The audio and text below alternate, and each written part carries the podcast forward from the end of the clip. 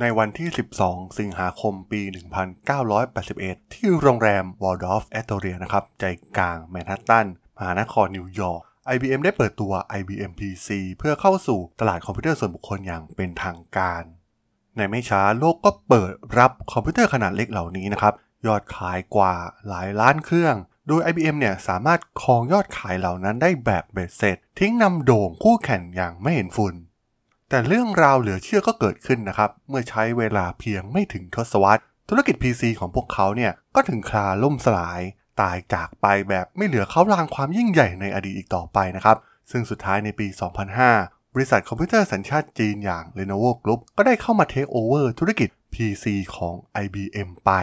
แล้วมันเกิดอะไรขึ้นนครับกับเรื่องราวของบริษัทยักษ์ใหญ่ที่น่าเกรงขามมากๆ ในตอนนั้นอย่าง IBM กับธุรกิจ PC ซึ่งเรื่องราวทั้งหมดจะเป็นอย่างไรนะครับ ไปรับฟังกันได้เลยครับผม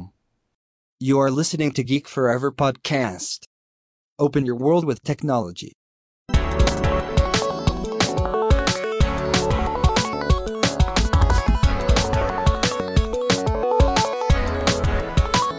This is Geek Story.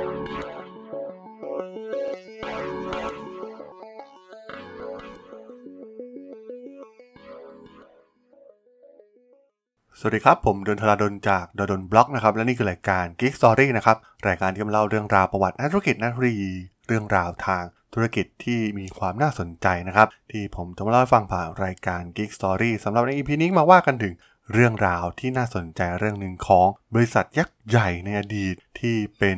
หนึ่งในบริษัทที่ทำให้คอมพิวเตอร์ส่วนบุคคลเนี่ยเข้าสู่ตลาดแมสได้สำเร็จนั่นเองนะครับ ต้องบอกว่าเรื่องราว การเริ่มต้นการปฏิวัติคอมพิวเตอร์ส่วนบุคคลเนี่ยมันเริ่มต้นขึ้นโดยสตีฟ จ็อบส์นะครับที่ได้เปิดตัว Apple II ด้วยราคา 1,298 เหรียญสหรัฐในปี 1977 นะครับ ในขณะที่คู่แข่งอย่าง c o m m o d o นะครับ เปิดตัวตามมา ทั้งสองได้รับการออกแบบสำหรับผู้บริโภคทั่วไปนะครับ ในเดือนสิงหาคมปีเดียวกัน Tandy ได้เปิดตัว TRS-80 นะครับ ซึ่งมาพร้อมกับเกม ซึ่งในช่วงแรกๆนั้นคอมพิวเตอร์ส่วนคคลเหล่านี้เนี่ยจำกัดเฉพาะการเล่นเกมนะครับ และมันเป็นเครื่องมือในการเขียนโปรแกรมบางอย่างเพียงเท่านั้น ส่วนฟากฝั่งของ IBM นั้นลูกค้าส่วนใหญ่เนี่ยเป็นองค์กรนะครับที่ใช้เซิร์ฟเวอร์ของพวกเขาเป็นหลัก แต่การเข้ามาของคอมพิวเตอร์ส่วนบุคคลเนี่ยก็ทำให้ IBM ไม่สามารถนิ่งนอนใจได้อีกต่อไป ภายในปี 1980 ลูกค้าหลาย ๆ อุตสาหกรรมของ IBM เนี่ย เริ่มบอกให้ IBM เข้าร่วมต่อสู้ในศึกคอมพิวเตอร์ส่วนบุคคลนะครับ ซึ่งในตอนนั้นนะครับ โรงงานของ IBM ในหลาย ๆ แห่งนะครับ ทั้งในนิวยอร์กเอง เหล่าวิศวกรของ IBM เนี่ยกำลังเริ่มเรียนรู้เกี่ยวกับเครื่องจักรเปลี่ยนโลกตัวใหม่นี้ หน่วยงานที่เหมาะสมสำหรับการสร้างคอมพิวเตอร์ขนาดเล็ก อยู่ในแผนกผลิตภัณฑ์ทั่วไปของ IBM นะครับ ซึ่งมุ่งเน้นไปที่มินิคอมพิวเตอร์และเครื่องพิมพ์ดีด ที่ถือว่าพวกเขาเนี่ยประสบความสำเร็จอย่างสูงมากๆ แต่ต้องบอกว่าหน่วยงานดังกล่าวเนี่ยไม่มีงบเพียงพอที่จะมาสร้างคอมพิวเตอร์ส่วนบุคคลนะครับแฟรงค์แครีซึ่งเป็น CEO ของ IBM ในตอนนั้น ได้ตัดสินใจให้ทุนในการพัฒนาคอมพิวเตอร์ส่วนบุคคลนะครับโดยใช้งบที่ไม่ต้องผ่านกระบวนการต่างๆ ของบริษัท เพื่อให้สามารถผลิตมันออกมาให้ได้เร็วที่สุด โดยแครีได้หันไปหาวิลเลียมโลนะครับ ผู้ซึ่งเคยคิดเกี่ยวกับการออกแบบเครื่องจักรดังกล่าวมาก่อน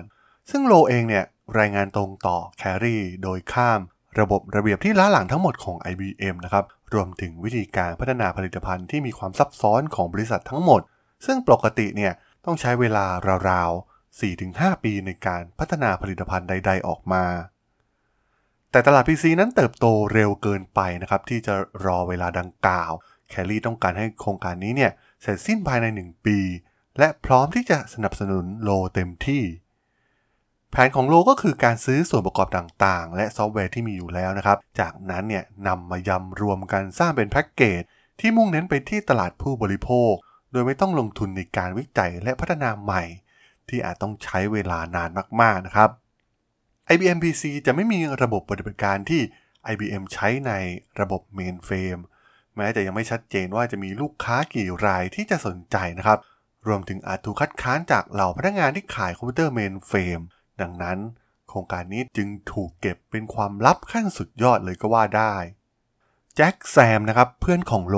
เป็นวิศวกรซอฟต์แวร์ที่รู้จักกับบิลเกตส์และเขาได้ติดต่อกับเกตส์ที่ตอนนั้นเนี่ยอายุเพียงแค่ 24 ปีนะครับ เพื่อดูว่าเขามีระบบปฏิบัติการที่ อาจจะใช้กับเครื่องคอมพิวเตอร์เครื่องใหม่ของ IBM ได้หรือไม่ เกตเองเนี่ยเพิ่งลาออกจาก Harvard นะครับ เพื่อมาสร้างธุรกิจใหม่ของเขาอย่าง Microsoft แต่เกตเนี่ยเป็นคนที่มีสายตาที่เฉียบแหลม โดยเฉพาะในเรื่องธุรกิจนะครับ ในเดือนกรกฎาคมปี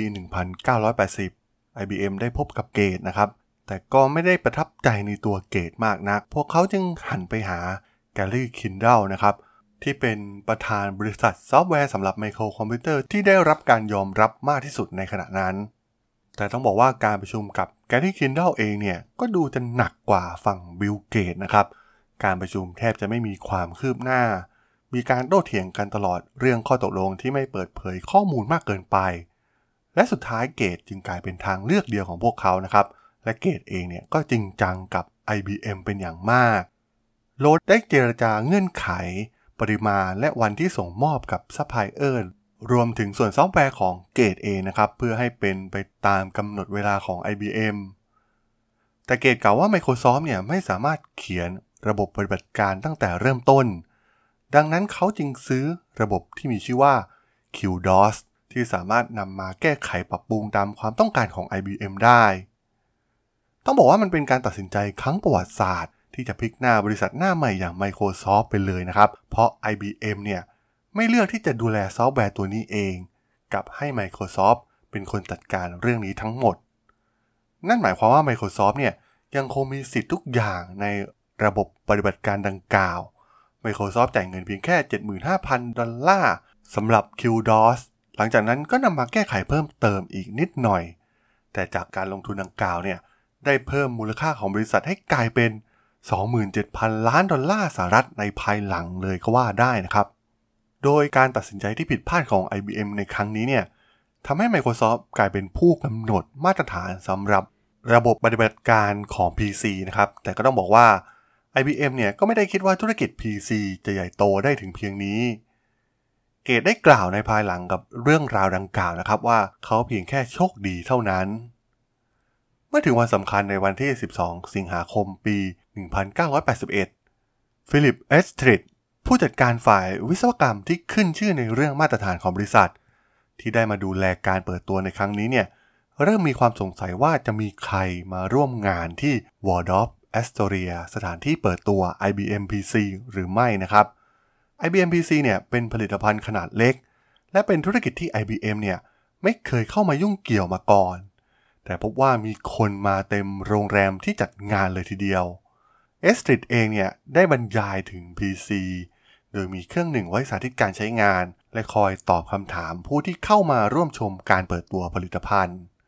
สำหรับลูกค้า IBM ส่วนใหญ่เนี่ยต้องบอกว่ามันคือโลกใหม่นะครับ ที่พวกเขาไม่เคยได้สัมผัสมาก่อน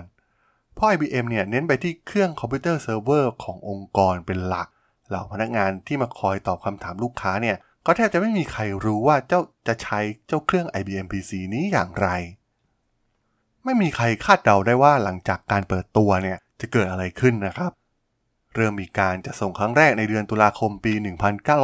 1981 และเพียงแค่ในปีแรก IBM PC เนี่ยสามารถสร้างรายได้ 1,000 ล้านดอลลาร์สหรัฐ ซึ่งมากกว่าที่บริษัทคาดการไว้มากเลยทีเดียว มีการคาดการไว้ก่อนการเปิดตัวว่า IBM เนี่ยจะสามารถขายได้ราวๆ 1 ล้านเครื่องภายใน 3 ปี แต่กลับกลายเป็นว่าในแค่ พียงปีแรกหลังเปิดตัว ลูกค้าก็แห่กันมาซื้อ PC ถึงกว่า 200,000 เครื่องต่อเดือนเอสตริดและทีมงานของเขาเนี่ย ก็ต้องยุ่งอยู่กับการซื้อเกม และซอฟต์แวร์ธุรกิจนะครับสำหรับ IBM PC โดยเข้าซื้อโปรแกรม Spreadsheet จาก Lotus รวมถึงผลิตภัณฑ์ซอฟต์แวร์อื่น ๆ จากซัพพลายเออร์อีกหลายรายนะครับ เพื่อมาเติมเต็มให้กับ IBM PC และนั่นเองเมื่อนักพัฒนาซอฟต์แวร์เริ่มเขียนโปรแกรมสำหรับ IBM PC พวกเขาก็ต้องใช้ระบบปฏิบัติการ DOS ซึ่งได้กลายเป็นมาตรฐานของอุตสาหกรรมไปเสียแล้วนะครับเหล่าคู่แข่งของ IBM เนี่ยต้องปรับตัวมาใช้ DOS และชิปของ Intel มากขึ้นเช่นกัน เมื่อ IBM ได้เข้าสู่ยุคเปลี่ยนผ่านนะครับจาก CEO คนเดิมอย่างแคลรี่มาเป็นจอห์นโอเป e ซึ่งในช่วงที่โอเป e เข้ามารับตำแหน่งต่อนี่เองนะครับ เขาไม่ได้สนใจ PC มากนัก และไม่เข้าใจถึงความสำคัญของเทคโนโลยีอย่างถ่องแท้ แต่โดยรวมเนี่ยธุรกิจก็ยังมีความโดดเด่น รายรับของ IBM นั้นสูงถึง 29,000 ล้านดอลลาร์สหรัฐในปี 1981 และเพิ่มเป็น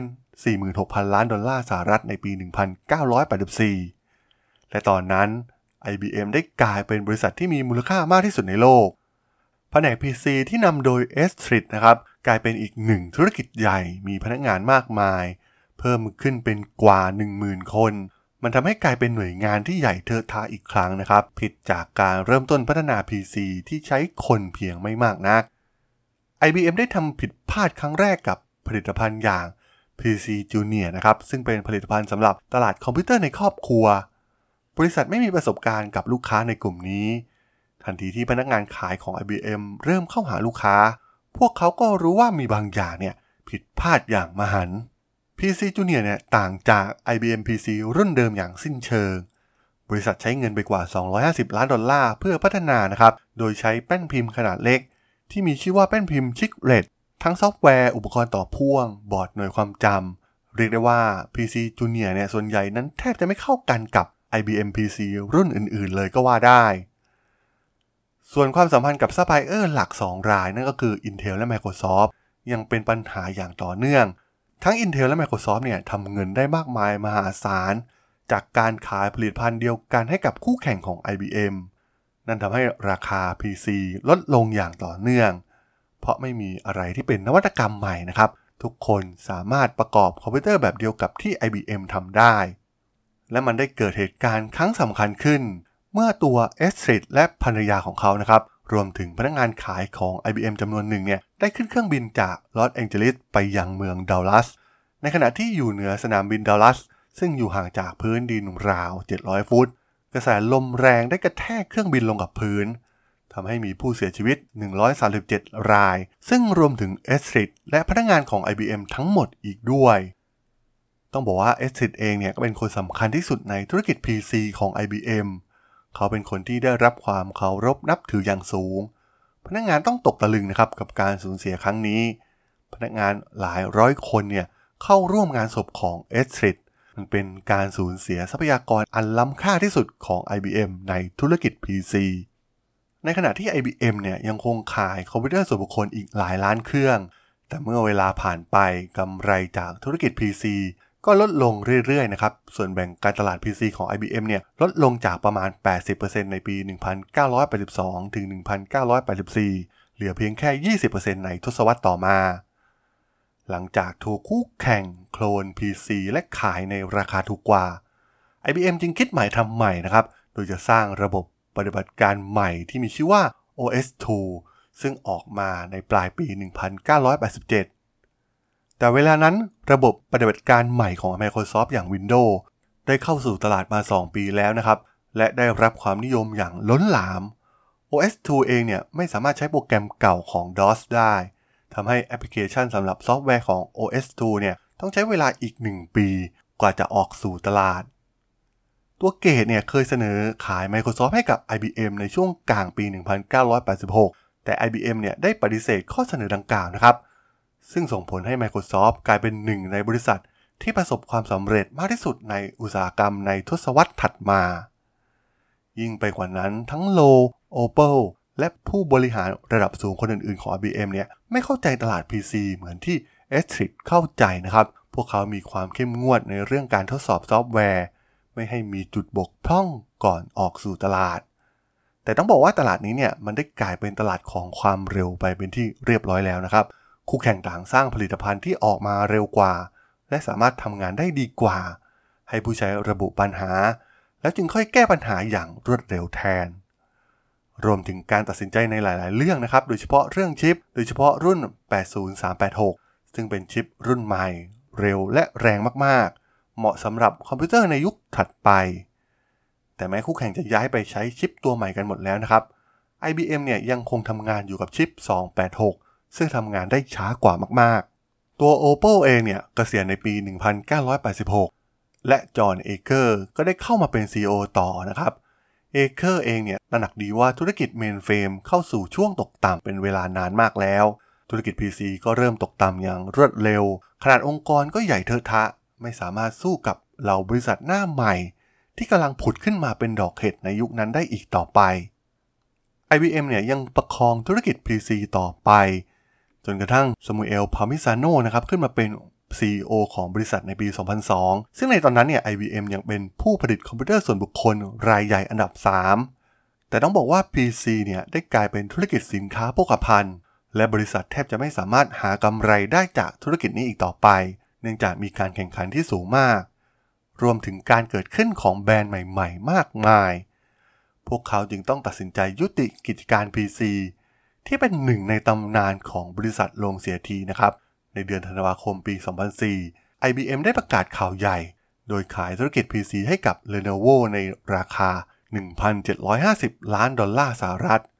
อันเป็นจุดสิ้นสุดของ IBM PC ในท้ายที่สุดนั่นเอง โดยสื่อชื่อดังอย่าง New York Times ได้กล่าวถึงดีลครั้งประวัติศาสตร์นี้ไว้ว่า IBM เป็นบริษัทข้ามชาติ เป็นต้นแบบของบริษัทอเมริกันที่ทุกคนยอมรับ พวกเขามองอนาคตตัวเองไว้ไกลกว่าแค่ธุรกิจคอมพิวเตอร์ IBM กำลังโฟกัสไปที่การบริการ การให้คำปรึกษาด้านเทคโนโลยี ซอฟต์แวร์ที่ขับเคลื่อนองค์กรผ่านเครือข่ายอินเทอร์เน็ต ซึ่งทั้งหมดเป็นธุรกิจที่สร้างผลกำไรให้กับ IBM ได้มากกว่าธุรกิจคอมพิวเตอร์ส่วนบุคคล ที่พวกเขาจำเป็นต้องปิดฉากตำนานอันยิ่งใหญ่ไว้เพียงแค่นี้สำหรับเรื่องราวของ IBM กับ ธุรกิจ PC ใน EP นี้เนี่ย ผมก็ต้องขอจบไว้เพียงเท่านี้ก่อนนะครับสำหรับเพื่อนๆที่สนใจเรื่องราว ประวัตินักธุรกิจ นักเทคโนโลยี เรื่องราวทางธุรกิจที่น่าสนใจนะครับ ที่ผมจะมาเล่าให้ฟังผ่านรายการ Geek Story ก็สามารถติดตามกันได้นะครับ ทางช่อง Geek Forever Podcast ตอนนี้ก็มีอยู่ในแพลตฟอร์มหลักๆ ทั้ง Podbean Apple Podcast Google Podcast Spotify YouTube แล้วก็จะมีการอัปโหลดลงแพลตฟอร์ม Blockdit ในทุกๆตอนอยู่แล้วด้วยนะครับถ้าไงก็ ฝากกด Follow ฝากกด Subscribe กันด้วยนะครับ แล้วก็ยังมีช่องทางหนึ่งในส่วนของ Line แอดที่แอดธารดล t h a r a d h o l สามารถแอดเข้ามาพูดคุยกันได้นะครับ ผมก็จะส่งสาระดีๆ พอดแคสต์ดีๆ ให้ท่านเป็นประจำอยู่แล้วด้วยนะครับ ถ้าอย่างไงก็ฝากติดตามทางช่องทางต่างๆ กันด้วยนะครับ